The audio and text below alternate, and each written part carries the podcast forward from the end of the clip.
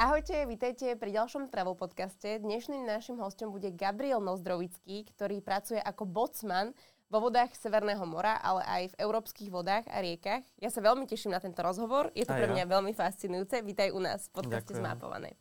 Moja prvá otázka je úplne taká základná. Ako si sa dostal k práci na lodi? Tak strojcom tohto nápadu bol môj otčím, takže jemu by patrilo veľké poďakovanie a veľmi veľa ľudí mi pomohlo teda na začiatku. Náš rodinný známy si otvoril firmu, ktorá sa zaoberala vlastne týmito e, posádkami na loď. Dokladajú posádky na loď kompletné od kapitánov cez bocmanov až kormidelníkov. A vlastne takto som sa k tomu dostal, že to náš rodinný známy a cez toho môjho otčima, jeho brat tam pracoval pre tú firmu, toho nášho známeho a cez neho sa mi nejaká tá robota vybavila, ale akože dá sa k tomu dostať hoci ako, není to len, že cez známosť. Ja predpokladám, že si asi nezačínal hneď vo vodách v Severnom mori, že to má nejakú postupnosť, musel si sa niečo naučiť, keď teda hovorí, že to bolo v podstate akože tak náhodou, ako keby, že to nebol tvoj cieľ, ale bol predpokladám, že si to neštudoval. Čiže pracoval si aj na Slovensku napríklad? Áno, jasné. Začínal som na Dunaj s 850 eurami e, mesačne Plával som dva týždne, dva týždne a bolo to na tlačnej zostave, na remorkéri s dvomi e, tlačnými baržami. To sú také ako keby plavidlá, ale bez pohonu, že musíme to tlačiť, uviažeme lanami a plávali sme po Dunaj, Budapeš, e, Viedeň, Bratislava. Čiže toto bol nejaký tvoj prvý kontakt s loďou v podstate? Áno, ja som predtým nemal vlastne žiadny Uh, žiadny nápad ani nič, že ako to môže vyzerať. Úplne som išiel do neznáma. Aká bola teda taká tá prvá tvoja pozícia a čo si tam robil? Prvá pozícia bol pomocný lodník. To každý dostane, kto si išiel v tej dobe vlastne aj dnes, kto si dá vytvoriť tú lodnú knižku. To potrebuješ, keď chceš začať pracovať na lodi. Ale dnes už je to tak, že musíš si e, trojdňový kurz zaplatiť, absolvovať ho a dostaneš potom taký certifikát, s tým ideš na do, uh, dopravný úrad a tam ti dajú tú knižku. Uh, toto bol ako taký vlastne oficiálny nejaký dokument, ale aká bola tá prax? Čo si tam ty vykonával na tej lodi? Čo tvorilo tú tvoju prácu? Pomocné práce, prvé mesiace, alebo teda prvý mesiac, dva som sa len tak prizeral, alebo len také pomocné práce som robil nejak sám, samého ma nenechali, lebo to bola nebezpečná robota, aj teda je aj keď už mám nejakú tú prax, vždycky si musím dávať veľký pozor. A umývanie, údržba, priúčal som sa všetkému. Keď hovoríš o nebezpečnej práci, tak na čo si tak najviac musíš dávať pozor? Tam ide napríklad o to, že mňa hej hneď napadne, že spadnúť do vody, ale to asi není úplne to najnebezpečnejšie, že zrejme sú tam asi aj nejaké iné veci, na ktoré si treba dávať pozor. Uh, čo je to v tvojom prípade? Na prsty. Keď pracuješ na palube, tak na prsty, pretože pracuješ s lanami, ktoré musíš uväzovať. E, volá sa to, že poler. E, opíšem to laicky, je to kruhového prierezu a je to asi takto veľké, môže to mať hoci aké veľkosti, záleží od typu lode alebo od typu miesta a z boku sú uh, privarené také uši, aby lano stade nevyskočilo, keď napríklad sú vlny alebo klesa stúpa voda. A na, na to sa hádže to lano, alebo aj privezuje. Vlastne vždycky je na jednej strane jeden taký a na druhej druhý.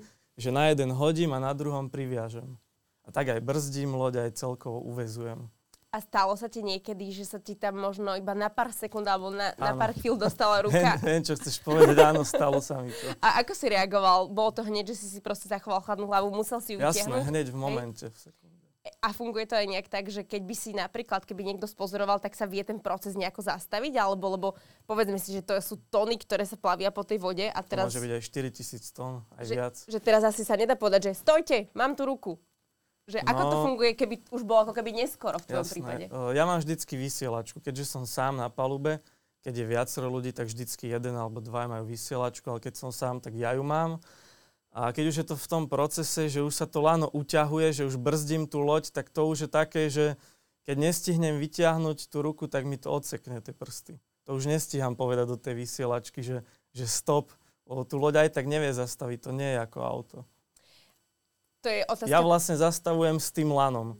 Čiže okrem toho lana on už nič nevie spraviť. Počul si teda aj od kolegov skúsenejších nejaké príhody, že toto sa stalo môjmu kolegovi inému, toto sa stalo tomu, že poznať, poznáš ako keby tie všetky príbehy nebezpečné, ako ano. odstrašujúci príklad? Sú všelijaké príbehy, aj teraz e, minulý rok to bolo, jeden prs odseklo jednému, neviem, či bol Štojrman, alebo matros, lodník alebo kormidelník, to už ťažko povedať. A okrem takýchto prác, tak tam ide asi aj o údržbu, upratovanie, to všetko sa deje vonku. Aj vnútri, v strojovni. A ty si pracoval v akých podmienkach klimatických? Koľko bolo najmenej stupňov? Lebo však ty pracuješ v podstate celý rok. Čiže ísť von do mrazov a do snehov a do fujavíc asi nie je úplne najjednoduchšie, čiže pracuješ celý rok? Áno, tak uh, teraz v zime je to trošku také ťažšie, keď musím pracovať napríklad v strojovni. Tam môže byť 40-50 stupňov, záleží od toho, jak silno, uh, v akom chode je tá mašina či má 1800 otáčok alebo len 1000, či ideme rýchlo, pomaly. Od toho sa odvíja teplota. Tá strojovňa väčšinou nie je moc veľká. Keď z takých 40 alebo 50 e, stupňových horúčav vyjdem na tú palubu, kde je minus 6, tak to je akože extrém. Ako dnes vyzerá tá strojovňa? Mne teraz hneď nabehol obraz asi jedinej strojovne, ktorú som videla takto a to bol samozrejme ešte klasický Titanic, hej, kde sa pridávalo to uhlie a proste makalo sa. Čiže to už je asi úplne predpotopný systém. Ako to dnes vyzerá? Mm, dnes to vyzerá, tak väčšinou v strede e, strojovni máš ten motor. Keď sú dva, tak sú po stranách rozmiestnené, aby bola váha vyvážená. A vždycky vlastne od toho motora sa odvíja prevodovka aj vrtula. Čiže keď máš dva, tak vrtule sú po bokoch na to napojené, keď máš jeden, tak je to v strede logicky. Ty si musel hneď od začiatku poznať ako keby všetko o tej lodi, alebo ti stačili najskôr nejaké základy a postupne vlastne nadobúdaš vedomosti o všetkých iných veciach a tak komplexne o celej lodi, že vieš, s čím si tam išiel, čo si najskôr vedel a čo vieš dnes? Išiel som tam s tým, že som nevedel nič. Asi ako ja teraz. Úplne sa to volá, že jak keď človek príde z brehu, lebo ľudia, čo sa nalodia napríklad na lodi, tak uh, to je brané, že sú z toho oboru, akože napríklad kapitáni holandskí alebo nemeckí, ktorí sa narodili v takýchto rodinách, tak už keď mali 6 rokov alebo ako náhle vedeli chodiť a takže chytať niečo, tak ich posadili za kormidlo a už kormidlovali. Ale ty v podstate si naozaj prišiel, že ešte aj vlastne my nemáme ani more. My máme... My nemáme nič. my v, stre- v strede Európy, čiže ty si naozaj išiel bez znalosti. Um, tie prvé týždne, tá prvá práca, ako si sa cítil? Lebo predsa len vlastne si nejak nikdy asi potom netužil. Zapačilo sa ti to? Jasné, počas som si zvykol. A dnes pracuješ ako čo? Ako bocman. To je vlastne, e, myslím, tretia pozícia. Pomocný lodník, lodník, či matros a bocman. To je už ako keby matros s praxou. A potom je kormidelník, kormidelník s patentom, kapitán, kapitán ten sa môže rozdeľovať ešte na viacero druhov, prvý, druhý, tretí na lodi alebo veliteľ plavidla. Čo si musel spraviť preto, aby si sa vlastne posunul ako keby v, tom, v tej hierarchii alebo teda v tých statusoch jednotlivých členov posadky? Tak musel som mať hlavne odplávané dni. E, jeden lodný rok je 180 dní a za jeden celý rok ti uznajú v tej knihe, kde získavaš tie dni ako keby prax len 180 dní. Čiže ty aj keď máš za jeden e, rok odplávaných, že, že celý rok napríklad, tak ti uznajú len 180 dní za ten rok. Čiže takto som nabral tie dni, tých 180 dní, 4 alebo neviem už 5 krát možno ich mám e, orazené v tej knižke. A dostal som postupne, najprv som musel ísť do Bratislavy si spraviť e, lodné skúšky na Dunajského lodníka, trvalo 3 dní, som trikrát bol v Bratislave, najprv som vypísal testy, potom som mal ústne skúšky a nakoniec mi dali taký preukaz. A urazili to ešte do tej knižky. S týmto certifikátom, ktorý si dostal v Bratislave, môžeš ísť jazdiť za Holandsko, za Nemecko, za Belgicko a bude to stále platiť rovnako, že či sú akože komplexné tie certifikáty, alebo pre každý štát je to inak. Každý štát má vlastné. Ten rínsky lodník platí v celej Európe. Je to, uh, medzi tými lodníkmi je to taká najvyššia pozícia, ten rínsky lodník. Napríklad Dunajský lodník nie je uh, tak isto braný ako rínsky lodník. Dunajský lodník je nižší, za to dostaneš menej peňazí. napríklad, ale máš aj menej skúsenosti, pretože plávaš na Dunaji a nie vo svete, nie na Ríne napríklad. Dobre, a keď mám dunajského lodníka a rínskeho lodníka, tak ty si vravel, že ti to v Nemecku museli oraziť. A musel si teda mať naplávané dni, mm. ale zároveň si musel robiť aj nejaké rozdielové skúšky, že už mám na toho rínskeho lodníka, alebo si robil, ja neviem, možno nejaké psychotesty, nejaké plávanie špeciálne, myslím s tou loďou, kormidlovanie, že a, či to je ako keby jednoduché, alebo tam musíš prejsť nejakými testami ďalšími? Dnes už je to s testami, človek musí vedieť aj trošku kormidlovať, a teraz vlastne kapitánová priateľka, ju zaučam na lodi, tak ona práve tieto testy robí v Nemecku a bude jej to trvať asi rok cca. A ty si tie testy nerobil? Nie. Čiže to znamená, že to medzičasom asi nejako zmenilo? Od tohto roka je to nové teraz. Čo sa napríklad nachádza v tých testoch? Mm, veľa teórií, aj takú, ktorú človek ne, nevyužije v praxi alebo nepotrebuje, ohľadne histórie napríklad. To je podľa mňa úplne zbytočné, lebo na tej lodi potrebuješ si dávať pozor na prsty napríklad, alebo vedieť trošku kormidlovať a údržbu napríklad e, strojov, vymeniť olej a takéto veci. A že história podľa mňa k tomu nemá moc čo pomôcť. Dnes teda pracuješ už v se- na vodách Severného mora ako bocman. Ako vyzerá dnes tvoj deň pracovný? Tak väčšinou ráno o 6. odvezujem lana, poupratujem ich, potom ešte do 8 záleží od toho, že či niečo ešte medzi tým sa nevyskytne, že nemusím ísť na palubu niečo robiť, ale inak ešte do 8 oddychujem. O 8 výjdem na palubu, začína sa môj pracovný deň, moja smena.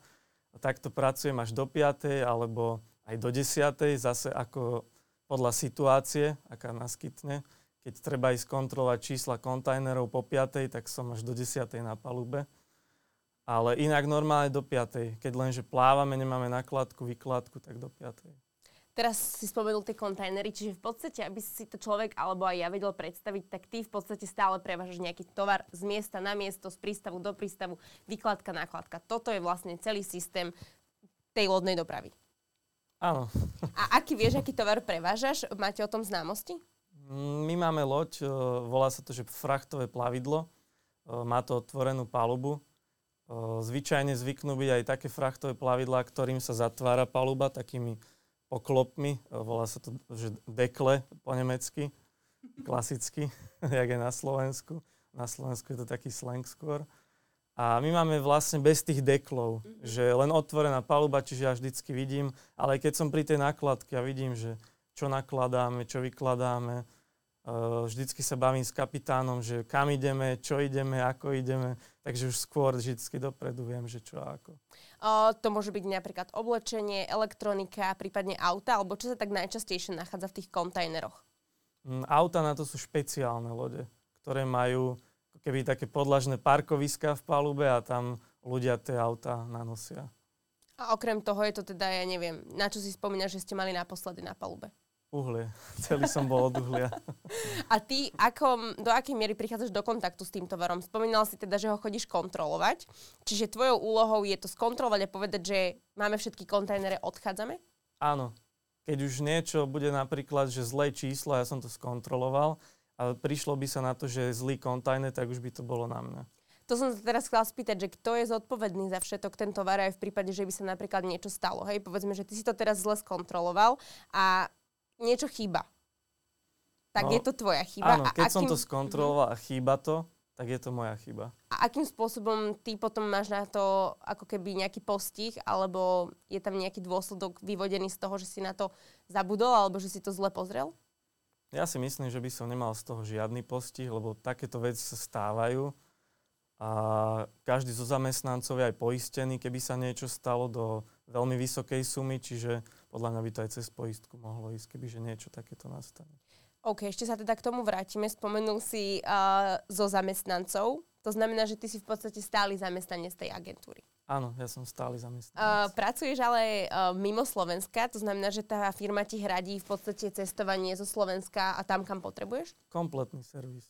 Určite veľa ľudí zaujíma aj to, ako si takýto človek dokáže zarobiť. Na Slovensku si spomínal, že to bolo tak 850, 750. Ale to bolo na tej prvej pozícii. Hej, Samozrejme, hej. keď človek už na tých vyšších, tak zarobí viacej. Že ako sa pohybuje takýto zárobok človeka, ktorý pracuje v zahraničí ako bocman? Tak ono je to rôznorodé. Zále, vždycky záleží na tom aj na dohode. Že ako sa človek dohodne s tým kapitánom alebo ako sa dohodne tá agentúra s tým kapitánom alebo majiteľom lode alebo kto vlastne zháňa toho človeka, tak s tým, ako sa dohodnú. Môže to byť 1500 eur, môže to byť 2000 eur, môže to byť viacej. Aká je ponuka, aký je dopyt, aká Áno, je vlastne... teraz je inflácia, platy idú hore, takže zase to bude iné. Podľa mňa to platí iba v zahraničí, že platy idú, ale jasne, rozumieme sa, že proste s infláciou si vieš ty napríklad povedať, že si prosíš viac, alebo ti kapitán povie, že takto sa mi to nedá, jednoducho pôjdeme za túto cenu a ty buď povieš áno, alebo nie. Vieš si vybrať, kam pôjdeš, alebo ťa jednoducho tá agentúra, agentúra niekam zapíše a tam musíš prísť. Teraz je dosť veľký problém so zháňaním posadok na loď práve kvôli tomu, že priemerný vek by mohol byť nejak okolo 50 rokov celkovo tých posádok na Slovensku aj v Česku. A mali ľudia, e, mladí ľudia mladí ľudia nejako nemajú k tomu vzťah, mhm. nemajú podľa mňa ani motiváciu, ani nejaké reklamy alebo niečo, kto by to propagoval nie na túto prácu. Preto som aj chcel spraviť niečo takéto, že rozhovor ešte predtým, ale ten sa moc nepodaril. A tak chcel som to spropagovať, že aby ľudia vedeli, že aj takéto je niečo. Je to podľa mňa skvelá myšlienka, presne, lebo mňa to veľmi teda prekvapilo. Zároveň som aj taká fascinovaná, že naozaj, neviem, prepač, koľko, 24 rokov máš 23? Teraz som mal 24. 24, tak o, že tak je to manuálna práca jednak a v podstate, že je to také úplne, že klasické niečo, akože stavbár, elektrikár a tak ďalej, ale robiť proste takéhoto lodníka, tak to je naozaj tak historicky proste tu boli tie lode a to doprava, čiže je to fascinujúce. Ale uh, aby sme sa teda vrátili k tomu, tak ty v podstate teraz si veľmi žiadaný v tom prípade, pretože veľa starších ročníkov pracuje, čiže nemáte dostatok ako keby ľudí. Uh, je to problém v rámci celej Európy, alebo máš pocit, že napríklad v Holandsku je viacej ľudí, v Rakúsku, alebo ako sa hýbu tie počty? V celej Európe je tento problém pretože v tých uh, severnejších krajinách práve ľudia zháňajú uh, ľudí na palubu ako do posádky z týchto krajín, kde sme my, pretože sme lacnejší. A v Holandsku to, táto práca na palube je braná tak, že ľudia tam posielajú ľudí za trest, že, že ty si sa zle učil, tak pošleme ťa na loď. To je taká posledná možnosť tam. Čiže my tam v podstate fungujeme stále ako lacná pracovná sila? Áno, jasne. Je tam aj nejaký možno, že prílev ľudí z Indie, ľudí z Bangladešu, ako to vnímaš? Pretože tá globalizácia stále funguje, aj my ešte ako Slováci vieme pracovať v Nemecku pre nich za lacnejšie peniaze, ale máš pocit, že ešte stále z toho východu sa hrnú ľudia do západu. Mm, tak čo počujem, tak uh, veľa ľudí tam hore pracuje napríklad aj sú z Rumúnska, ktorí tam pracujú, alebo z Filipín. To som mal taký problém na lodi, že ma vymenili, teda aj s kolegom, celú posadku vymenili za jedného Filipínca ktorý zostane na lodi 6 až 9 mesiacov s tým, že mu dávajú plat 600 eur. Mesačne. Áno, mesačne. Tej agentúre, ktorá ho prenajíma, dávajú viac, ale on má čisto 600 eur. My sme sa s ním bavili, je to akože priamo od neho tá informácia, čiže tak. On pracuje pol roka v kuse, ty akým režimom pracuješ? Uh, záleží od turnusu, aký mi pridelia. Alebo aký si poviem, teraz už keď je takýto problém s posádkami, tak my ako posádka máme väčšie slovo pomaly ako uh, tí majiteľia lodi niekedy. Lebo on keď potrebuje posádku, uh, teraz veľakrát to aj vidím, napríklad keď je nejaký uh, matróz alebo kormidelník, ktorý ani nič nevie, tak ten kapitán ho tam strpí len kvôli tomu, aby tam niekoho mal. Keď sa bavíme o tej posadke, tak ja si predstavujem, ako tie lode sú asi individuálne veľké ale predstavujem si, že tam je možno 10-15 ľudí, prípadne viacej. Ako to v skutočnosti je? Mm, sme tam dvaja na 85 metrovej lodi. Ako je to možné? Ako sa to dá stíhať? Mm, tak ja bývam vpredu, kapitán má vzadu bývanie, ja sa starám o zvyšok lode, on má na starosti kormidelňu. Ale nebývalo to tak asi vždy, že historicky tie lode boli plné tých ľudí Predpokladám, že tam možno boli aj nejaké služobníčky, možno, že nejakí kuchári a tak ďalej. Prečo sa to zmenilo? Prečo tam dnes nie je posadka v takom naozaj plnom počte? Tak posadky sa vždycky snažia redukovať na čo najmenší počet, aby čo najviac ušetrili a aby to bolo pre nich čo najvýhodnejšie. Ale v minulosti samozrejme vždycky bol na lodi strojník, potom zvykla byť na Dunaje nejaká kuchárka, možno upratovačka viacero e, smien tých lodníkov, viacero kapitánov a mohlo, by, mohlo ich byť aj 18 na lodi. Čiže ty sa momentálne nachádzaš na palube len s tvojim kapitánom a teda s jeho priateľkou, ktorú zaučeš. Áno. To znamená, že nemáš tam ani kuchára, nie je tam v podstate ako keby nikto, kto by ešte ti dopomohol alebo kto by sa staral o nejaké iné veci. Ty si tým pádom aj varíš sám, alebo ako sa stravujete, keď si to tak mám predstaviť, že ste 2-3 týždne na lodi? Áno, ja som vlastne všetky tieto pozície v jednej osobe. Čo zvyknete variť, alebo ako to funguje na lodi? Keď je večera, obed, raňajky, ty varíš aj pre kapitána? Nie, ja si varím len pre seba. Čo som bol na lodi predtým, tak tam to bolo tak, že zvykol kapitán aj variť pre posádku. Že ja som išiel pokormidlovať na hodinku, on zatiaľ uvaril, priniesol to hore, najedli sme sa spolu. Mal som aj takú príhodu, keď som bol zrovna nový na jeho lodi, tak e, týždeň robil jedlo, to som bol v tej tuši na 3 týždne alebo na 2 týždne, a keď sa dozvedel, že nemám rád mrkvu, tak zrazu mal všetko jedlo len s mrkvou. Ale ako takým štýlom, že som s ním potom nejedol. Že dneska mám jedlo len s mrkvou, takže hm, to ty asi nebudeš chcieť. Čiže sa snažil ťa nieko odstaviť? Alebo... Áno. Aký máš vzťah teraz s tým kapitánom? Alebo aké sú všeobecne tie vzťahy? Teraz si spomenul, že tento nebol zrovna prívetivý, že ti dával do jedla mrkvu, ale inak to ako funguje vo všeobecnosti? Mm, tak tí kapitáni sú tiež rôznorodí. Teraz s kapitánom, ktorým som na lodi. Ten je narodený 6. ja som 7. čiže my sme akože ruka v ruke. Dokážeme sa porozprávať o hoci čom, úplne o rôznorodých témach, o histórii, o Holandsku, o kultúre, o Slovensku, tiež on je Holandian. A vždycky si tak porovnávame tú kultúru, že aký je rozdiel v tom. Ako ťa berú Holandiania, alebo majiteľi, alebo kapitáni tých, tých lodí, možno aj keď sú z Belgické, z Nemecka, ako vnímajú Slovako a Slovensko? Tak väčšinou uh, poznám asi troch alebo štyroch Holandianov a zväčša mali uh, pozitívny vzťah k, uh, k Slovensku a k Slovákom, pretože boli zvy, zvyčajne tí najpracovitejší na lodiach. Uh, mal si niekedy možno aj také akože pocit nejakej diskriminácie, pretože si z východnej Európy, lebo tento trend ako keby aj s tým, že čo sa deje teraz napríklad na Ukrajine, je taký trošku zosilnený. Pýtali sa ťa napríklad aj na tú situáciu?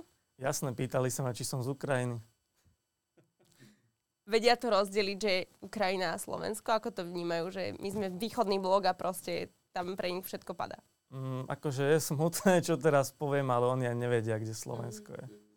Uh, veľa, uh, stretol som sa s ľuďmi, ktorí vedia, ale to sú väčšinou takí, čo majú nejakú skúsenosť so Slovenskom, že mali posádku, mali lodníka, mali kormidelníka zo Slovenska Napríklad tento, s ktorým som teraz na lodi, tak ten bol na svadbe na Slovensku tomu lodníkovi. Takže preto pozná, že kde je a čo je a ako je Slovensko. Čo máš na svojej práci bocmana, správne to vyslovujem, mm-hmm. najradšej? Mm, tak teraz, keďže je to akože ani na tej pozícii, ale na tom, že som sám vlastne.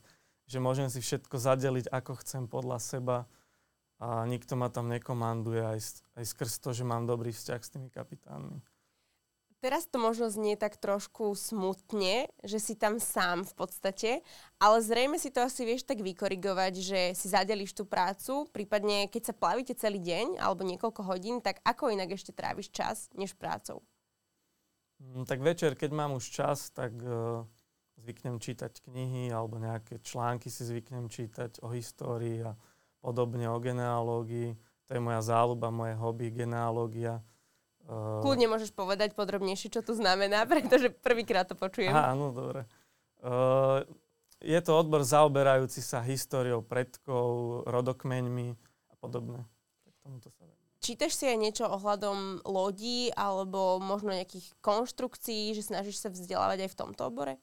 Mm, tak jasné, históriu napríklad lodí a takéto veci som si prešiel, aj keď som robil skúšky toho Dunajského lodníka, tak tam bolo potrebné tiež niečo vedieť. Napríklad, že v 7. storočí pred Kristom Gréci splavovali Dunaj medzi prvými, tak to som mal vedieť.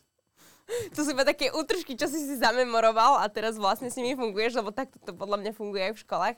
Uh, ešte aby sme sa ale vrátili k tomu kapitánovi. Ty, uh, kedy môžeš byť kapitán? Mm, tak mohol by som byť už aj teraz, keby som si spravil patent kapitánsky musel by som vedieť dokonale po nemecky, lebo oni tam neberú na to ohľad, že som z nejakej inej krajiny, že nejakú úľavu by mi dali, že niečo by som nerozumel napríklad. To znamená, že keby si chcel potvrdenie, že si nemecký kapitán, alebo že si si teda testy robil v Nemecku, tak potrebuješ vedieť dokonale po nemecky. Momentálne si na tom ako s Nemčinou? Dohovorím sa bez problémov všade, kde potrebujem, aj čo potrebujem, ale nie je to spisovné 100%, ale nemal som zatiaľ žiadny problém na lodi. Keď si nastupoval, tak ako si bol s Nemčinou na tom? Vedel ja som niečo? z Nemčiny maturoval, ale na dvojku, čo bolo akože veľmi také, že mi to pomohlo uh, do budúcna aj, ale tá Nemčina v škole a v praxi je úplne niečo iné. Nevedel som toho veľmi veľa v praxi. Je ťažké im rozumieť? Napríklad, keď máš Holandiana, ktorý hovorí po nemecky, tak je to úplne odlišný akcent, ako keď niekto povie v Rakúsku niečo, niečo po nemecky. My sa bavíme o Nemecku, ale aké sú také najčastejšie trasy, ktoré jazdíš, alebo čo bola tvoja posledná trasa? Moja posledná trasa bola Haldensleben, čo je medzi Wolfsburgom a Ma- uh, Magdeburgom, myslím, do Chenku, to je pri hraniciach uh, Belgic, Nemecka a Belgicka, tak pri hraniciach. To je, na koľko hodín? Alebo mm, dní? 6-7 dní, záleží od toho, ako to ide. čo znamená, ako to ide? Aké problémy sa môžu vyskytnúť počas tej plavby? Tak počas tej plavby máme viacero lodných komôr, s ktorými musíme prejsť uh, ten výškový rozdiel hladiny a v tých lodných komorách sa môže nastať, môže nastať niečo, nejaká chyba. Napríklad môže tam odpadnúť aj pracovník, ktorý to má na starosti, to sa nám tiež stalo, nikto nám ju potom neotvoril. A aký bol e, dôvod toho, že odpadol? Bol dehydrovaný? Bol... Asi neviem. to už sme sa nedozvedeli. Alebo môže sa pokaziť tá lodná komora, samozrejme. Dvere sa nemusia otvoriť, keď je námraza, môžu zamrznúť vždycky sa môže niečo naskytnúť a potom musíme čakať niekedy deň, niekedy pol dňa, niekedy hodinu. Uh, ja som videla na tvojom Instagrame aj video, ako vlastne kormidluješ. Ty už dokážeš prechádzať cez tieto lodné komory? Mm, raz som si to skúsil, som vošiel do tej lodnej komory, ale není som ešte tak zručný s tým kormidlom, aby som že celú tú lodnú komoru prešiel. O, vlastne to máš úzky priestor, väčšinou sú tie lodné komory malé, ale sú aj také, čo môžu byť 40-50 metrov dlhé a takisto aj široké. To, to zvyčajne bývajú prístavné, ktoré sú v morských prístavoch, aby sa tam zmestila aj e, morská loď. Ale my väčšinou plávame po kanáloch, teraz už v poslednom čase tam sú tie komory úplne maličké, že vpredu máš 3 metre, vzadu máš takisto, čiže tak nejak medzi musím tú loď uviazať a potom prehadzovať tie lana, to je ešte pre mňa by bolo celkom akože ťažké počas toho, jak ten e, matróz alebo kormidelník prehadzuje tie lana, to tam nejak ukorigovať s tým kormidlom. Keď sa bavíme napríklad o prechodoch medzi krajinami, tak tam sú aj nejaké poplatky za tie lodné komory, alebo v rámci Európskej únie funguje nejaké všeobecné mýto? To je riadené štátom. Mm, Nemyslím si, že boli nejaké súkromné komory. Zvyčajne to je štátom riadené. Aj, e, hej, je to štátom riadené. Uh, skôr som to ale myslela vlastne aj tak, že či oni vám vedia kontrolovať aj nejaké papiere, nejaké certifikáty v tej lodnej komore, alebo on vám jednoducho otvorí, pozrie sa, pozdraví vás, povie, OK, to ste vy, mali ste dnes prejsť, pokračujte ďalej. Alebo môže vojsť teraz do, na palubu a skontrolovať vám papiere, alebo či máte príslušné veci k všetkému, k plavbe. No jasné, oni sú tam aj od toho, že keď napríklad vidia niekoho na palube tancovať, myslia si, že opity, tak prídu za vami a dajú vám fúkať. To je, a to je taká typická situácia. Akože mne sa to ešte nestalo, ale počul som veľa takýchto príhod. A, alebo aj policajti zvyknú byť tak inkognito v aute skovatí. To sa mi stalo, že e, tak za tmy prišli bez svetiel v takej dodávke, plná dodávka policajtov a prišli na loď kontrolujú aj tie kontajnery, napríklad kvôli pašovaniu, to ma hneď tak napadlo, že koľkokrát sa nájdú nejaké kontajnery, kde sa nachádzajú napríklad drogy, tak či sa dejú aj takéto naozaj prehliadky s obsami prípadne, alebo možno, že nejaké také väčšie? Akože mne sa to nestalo, určite sa môže aj také niečo stať. Keď tráviš ten deň na palube, tak ktorá je taká tvoja najobľúbenejšia časť, alebo čo je tvoja najobľúbenejšia časť? Tak asi keď idem na kávu s kapitánom. S týmto, s ktorým si rozumieš. S hociakým. Čo potrebuješ ty prakticky na to, aby sa stal kapitánom okrem Nemčiny? Mm, tak musím vedieť dobre kormidlovať, zvládať manévre, všetko proste s tou loďou ako keby sa vžiť. ako ty vieš napríklad s autom šoférovať, tak ja, ja tak musím vedieť presne s loďou všetko vedieť. Čo je na také najťažšie na kormidlovanie alebo teda na akože manipulovanie s tou loďou? Tak ono kormidlovanie samotné ani nie je také ťažké ako tie manévre. Napríklad aj to vchádzanie do tých lodných komôr. To alebo keď máš nejaké úzke miesto, nejakú špeciálnu situáciu, že je málo miesta, nemáš sa kde uviazať s loďou napríklad na večer a máš úzke miesto a tam sa nejako tak našpikovať, tak to je celkom také zaujímavé. Môže sa ti stať, že aj narazíš s tou loďou do niečoho? Deje sa to? Jasné, stále sú nejaké nehody. Uh, väčšinou teda v zahraničí, čo si všímam, na Dunaji to nie je až také frekventované s tými loďami. A väčšinou, čo sa stáva, čo teraz vidím v poslednom čase, tak odtrhne kormidelňu. Odtrhnutie kormidelne pod mostom zvykne byť. To znamená Normálne ju zošrotuje zvyčajne tam zomrú teda aj tí ľudia. To si mám predstaviť tak, že tá loď... Tá loď ide, mm-hmm. nes, nevšimnú si, že tam je most, spia, alebo proste niečo s nimi je skrátka v tej kormidelni, nedávajú pozor, nestihnú sklopiť dole a celú ju odtrhne. Padne do vody alebo zostane na lodi, ale skrátka je zde, zdevastovaná, nedá sa pokračovať. A teda sú zranení aj tí ľudia, ktorí sa tam nachádzajú? Zvyčajne zomrú. Bavili sme sa o alkohole a historicky je to tak nejak spojené, že teraz námorníci a alkohol a čo tam oni celé dni robia. Uh, hovoril si teda, že môže dávať napríklad aj ten, budem ho volať teraz colník z tej lodnej komory fúkať. Uh, máš tam aj tie nejaké ako keby kontroly od toho kapitána, že či v podstate nemáš alkohol v sebe, alebo ja neviem, nejaké substancie, že on ťa akým spôsobom kontroluje, alebo do akej miery ťa on kontroluje? Tak ešte sa mi nestalo, že by nejako takto má kontroloval kapitán, alebo že by to zvykli kapitáni robiť. Skôr, keď mal také podozrenie, si myslím, že by zavolal policajtov a tí by to riešili, alebo zavolal by na firmu, že proste ho tam nechce a keby sa mu niečo nepáčilo na ňom, že ho tam nechce, nech mu pošlu ďalšieho človeka a čo bola pôvodná myšlienka? Že či ťa on kontroluje a alkohol, ako je to s alkoholom, pretože sa to spája s tým, že námorníci veľa píli a ja neviem čo, chodili za babami a tak ďalej. Je takéto historky, že ako to funguje dnes. Tak čo som počul, tak na morských lodiach, síce to bolo akože pred 30 rokmi, čo mi hovoril eh, jedného kolegu, čo som mal, on pracoval na morskej lodi, tak tam raz za týždeň, myslím v nedelu vždycky, dostali flašu vína, že to mohli vypiť. Neviem, ako to tam teraz funguje, u nás my nič takéto nedostávame.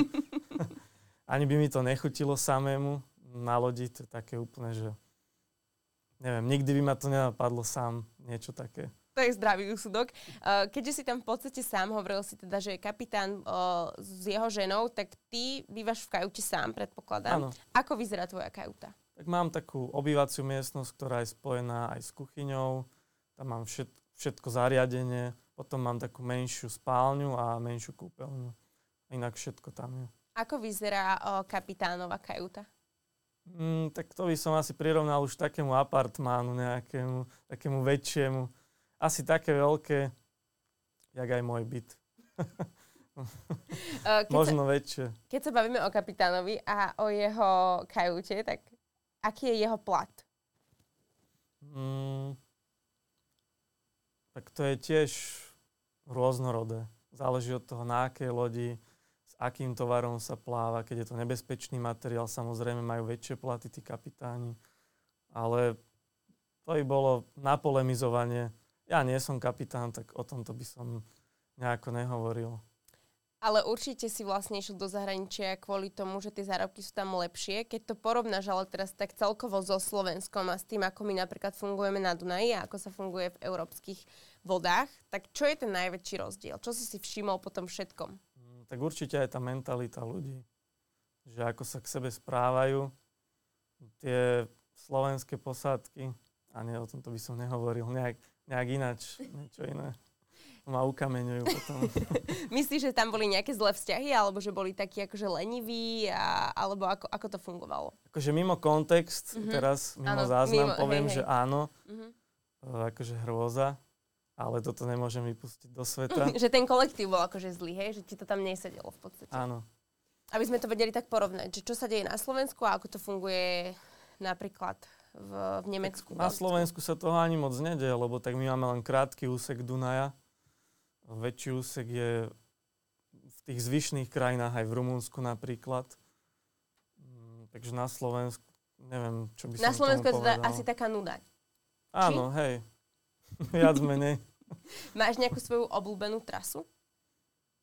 Nie, mne je to kvázi jedno, že kde hodím lano na breh, kde uviažem. Ty, pokiaľ prechádzaš nejakými európskymi prístavmi, tak uh, vy tam kotvíte a ty môžeš z tej lode aj odísť preč, a sa pozrieť napríklad do, Franf- do Frankfurtu alebo niekam. Mm, Kotviť nezvykneme, o, zvykneme uviazať loď. Tak, prepač. Bo ko- kotvenie by nemalo veľký efekt napríklad na Ríne. Prejde rýchlejšie nejaká loď a zrazu sme o 30 o 40 metrov ďalej aj s tou kotvou. Čiže to nemá moc efekt, skôr lepšie sa uviazať. Vyhľadávame také menšie prístavy. A čo bola pôvodná myšlienka? Že, ja, že či môžeš výjsť a pozrieť si napríklad nejaké mesta. O, Či tak určite, keď je, keď je trošku času, alebo keď musíme čakať na nakladku, na vykládku, už mám hotovú robotu, tak kapitán povie, že môžem ísť do, do obchodu alebo tak. Kde sa ti tak najviac páčilo? Asi v Holandsku, v Lelištate. O, tam je také nákupné stredisko, je to tam pekne spravené. Hoci čo sa tam dá zohnať. Rozprávame sa zrejme, teda rozprávame sa viac menej o riekach. Chodíš aj cez more? Mm, tie prímorské oblasti, nie že cez more. O, Bremerhaven, Hamburg, o, tam v tých oblastiach. Emshaven, to je na severe Holandska úplne. Vlissingen, to je ďalší prístav na severe Holandska, skôr o, v tom rohu, v tom kraji. A tak Holandsko, Nemecko, sever, inak nič. Vie ťa tvoja agentúra napríklad dostať aj cez mm, akože Atlantik? Mm, Tým sa zatiaľ nezaoberajú. Možno niekedy v budúcnosti, ale sú aj na to agentúry. A ty s tvojimi certifikátmi by si kľudne mohol ísť na more. Nie je žiadny rozdiel medzi tým, či máš certifikát na rieku alebo na more. No je v tom rozdiel. Tieto papiere, čo máme na rieku, tak tie neplatia uh, na mori, že na me- medzinárodných tých trasách. Že medzi Amerikou napríklad a s uh, Európou alebo takto. To. Láka ťa neplatí. niečo takéto? Mm, Zatiaľ asi nie. A aké, aké keby rozdiely mm, sú tam? V čom musíš opäť robiť nejaké testy alebo musíš mať opäť naplávaných viacej hodín? Ak o tom máš znalosť, takže jak, ako sa to líši? Tak viem, že keď chceš ísť už na takú vyššiu pozíciu na tú loď, na morsku, tak musíš mať na to školu spravenú, ktorá je v Bratislave. E, Čo som teda počul, neviem, či to ešte teraz tak funguje. A neviem, čo ešte také. Vieš povedať nejakú takú najväčšiu zaujímavosť, čo si sa o lodiach alebo na cestách naučil? O, o lodi? Zaujímavosť? Mhm. Napríklad, ako niečo funguje kľudne, akože môžeš aj z nejakého takého, že je strojárskeho prostredia. Napríklad dosť zaujímavé bolo pre mňa e, pred Hamburgom, na takom kanáli, už si nepamätám, ako sa volal, bol som tam dvakrát, teraz prednedávnom, je taká lodná komora, do ktorej vojdeš s loďou, ale nefunguje to tak, ako zvyčajne tie lodné komory, že napustí sa tam voda a vypustí sa, ale je to obrovská vaňa, do ktorej vojdeš s tou loďou a ona je vo vzduchu, keď ideš z hora. Ona je vo vzduchu a vedľa, ono je, z boku je to presklené, vedľa, keď vidíš, že je tiež loď, tak ty uvidíš aj z boku tú loď. A vidíš pod ňu. Tam je vzduch, krajina je pod ňou, domy sú tam. A je to také zaujímavé a s tou vaňou vidíš až dole a tam potom vyjdeš. A to bolo pre mňa dosť zaujímavé, to som prvýkrát videl. Pozdĺž tej vane sú ocelové laná, hore sú také obrovské vrátky, ktoré to navíjajú a spúšťajú. Tak, no, to bolo také najzaujímavejšie. A určite si sa stretol aj s mnohými inými kapitánmi, aj proste s ľuďmi, ktorí už dlhé roky pracujú na lodiach. Je taká nejaká historka, ktorú si si oblúbil od skúsenejších alebo možno zrelejších mužov, na, lodníkov? Teraz napríklad, čo som sa bavil s tým, teraz s mojim tým dobrým kapitánom, holandianom, tak hovoril, že jeho otec mal takú príhodu ešte, ešte za čas, e, keď bol na Slovensku nacistický režim, ešte za Hitlera. A išiel e, ten jeho otec s loďou cez hranice z Ho- Holandska do Nemecka, tuším, alebo no tam niekde. Skrátka išiel do Nemecka a zastavila ho kontrola nemecká. A mal holandskú vlajku. A v tej dobe to bolo tak, že si ju musel vymeniť za Nemecku. A tá kontrola mu povedala, že tá vlajka holandská pôjde dole a pôjde tam nemecká. On im povedal, že tá vlajka tam zostane a s tou nemeckou si môžem, viete čo. A ako to nakoniec dopadlo? Prepra- preplával s Holandskou? Uh, neviem, či to bolo pri tejto príhode alebo pri ďalšej, ale nakoniec museli spracovať s lopatou. Áno, bolo to za nacistického režimu, takže takto. Ale je to taká vtipná príhoda, som sa na tom smial. Aj ten kapitán sa na tom vždycky tak pos- pousmeje. Ako reagujú tvoji, tvoje okolie, tvoji kamoši, keď, im, keď si im vlastne povedal, že ideš pracovať možno že aj na lode, že ideš pracovať do zahraničia? Mm, tak nejako to neriešili. Aj som niektorých volal, že či by nemali o to záujem, ale všetci, keď som im povedal na začiatku, že koľko zarobím, že to je málo, že to, to, to im sa nechce na tak dlho, že na dva týždne ísť preč a tak, som im hovoril aj od začiatku, že počase budú mať viac peňazí, ale nemali o to záujem. A teraz niektorí už aj lutovali, že neišli. A ty sa za koľko rokov môžeš ako keby vypracovať na kapitána? Alebo ako vidíš uh, možno budúcnosť v tomto obore v tvojej profesii? Tak akože vypracovať sa na kapitána a spraviť patent sú podľa mňa dve rozdielne veci. O patent si môže spraviť hocikto, ale ozaj, že byť kapitánom je už vec o tých schopnostiach, že to je individuálne. Niekto môže mať patent, ale nevie kormidlovať, nevie robiť s tou loďou. A niekto môže mať patent a je dokonalý kapitán. A dokonalý kapitán, to je mimo kontext, to je blbosť. Taký neexistuje. Ako vnímaš toho svojho kapitána? Je to podľa teba, že dobrý kapitán? Uh, hej, jasné. On, on, si vie uvia- on si vie prísť napríklad do tej lodnej komory a aj si ju sám uviazať tú loď. A to by mal podľa mňa dobrý kapitán vedieť. Ja viem, že asi možno na tých kanáloch nie sú až také nejaké hrozne nebezpečné situácie, není tam akože to počasie premenlivé a tak ďalej, že to rozbúrené more je vždy to najhroznejšie zrejme, ale na čo si musíš takto dávať pozor, alebo čo najnebezpečnejšie sa môže pri takýchto prepravách stať? To je ťažko povedať, tam sa môže hoci čo stať, to je môžem spadnúť do vody, môžem ma rozsekať vrtula. to je akože široká škála tých úrazov, čo sa môže stať. Môže dojde... Môžeme naraziť napríklad, nasadnúť na dno. Môžeme dostať dieru do lode. Môže dojsť aj k nejakej zrážke v tých lodných komorách s druhou loďou? Mm, jasné, keď, keď by som napríklad neubrzdil našu loď, mm-hmm. tak nabúrame do tej, čo je pred nami. Čo by si možno odporúčil človeku, ktorý sa zamýšľa nad touto profesiou?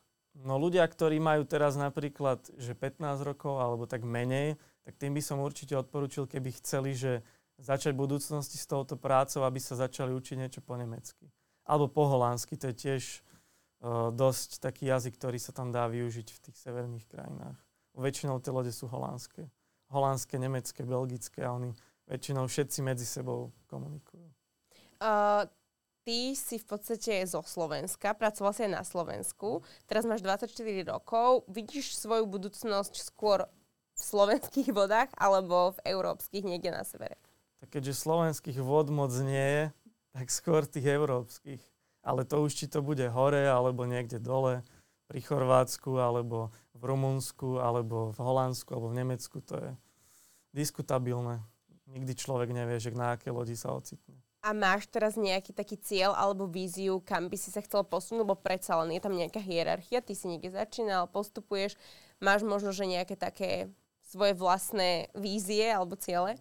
Tak určite ten najbližší cieľ je tá pozícia kormidelník, ale keďže ja som mal tie skúšky spravené ešte pred týmito novými zákonmi, čo teraz vyšli, aj všetky tie pečiatky som dostal pred nimi, tak na mňa sa nevzťahujú tie nové zákony, že musím robiť skúšky napríklad na toho kormidelníka, ale po tých určitých uh, odplávaných dňoch už mi to orazitkujú. Takže kormidelník. Kormidelník.